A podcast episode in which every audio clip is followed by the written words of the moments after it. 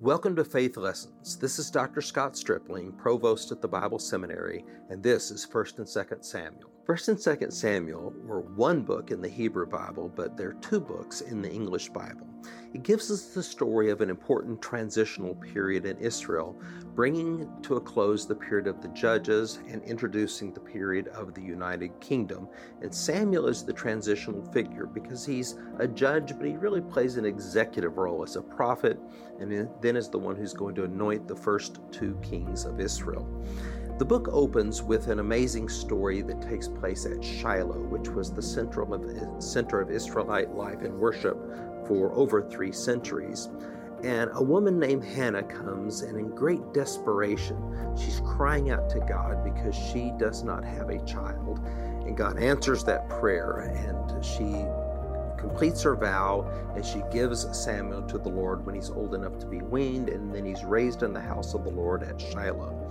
Eli is the high priest at that time, and his sons Hophni and Phinehas, unfortunately, are wicked, and God is not pleased with this. And ultimately, there's going to be judgment that's going to come on Israel as a result of it when the Ark of the Covenant will be sent away to the Battle of Aphek at Ebenezer and uh, ultimately captured by the Philistines there.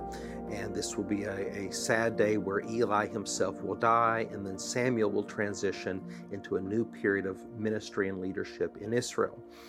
The story then begins to, to take on a very important significance. The nation doesn't look to God, but they look for political help. And they cry out to God for a king, and God tells them, Okay, I'm going to give you a king, but you're going to be sorry that you got this. And so they get Saul. And in the natural, Saul looks like he's the perfect leader. He's tall, dark, and handsome. And in fact, we read in 1 Samuel 10 26 that there went with Saul a band of men whose hearts God had touched. And so there was such hope in the nation at this point for Saul, but unfortunately, he makes a lot of bad choices. And ultimately, the kingdom is taken away from him and is given to David. Now, Samuel anoints David also, even though he'd already anointed Saul earlier to be Israel's king. And so the house of Saul and the house of David, or the tribe of Benjamin and the tribe of Judah, we see a bifurcation of the two. Ultimately, David marries the, the daughter of Saul. This is his part of his prize for defeating Goliath in the battle of Elah. And so it's a political marriage between the house of David and the house of Saul. And later, when David becomes king over all Israel, he makes Jerusalem his headquarters, and Jerusalem is half in the tribe of Judah and half in the tribe of mm-hmm. Benjamin. So it's a perfect compromise between these two powerful tribes in the early period of Israel. So as we see David getting stronger and stronger throughout 1 Samuel, the women have a, a very popular song that they like to sing that Saul has slain his thousands, but David his ten thousands. And this does not bless Saul, of course. And so through his insanity, he tries to kill young David Ultimately, Saul himself is killed along with uh, his son Jonathan, and their bodies then are hung from the walls of Beth Shean. And this tragedy, when it reaches David's ears, he cries out, Tell it not in Gath, and speak of it not in Ashkelon. In other words, not among the, the heathen, that the king of Israel is dead.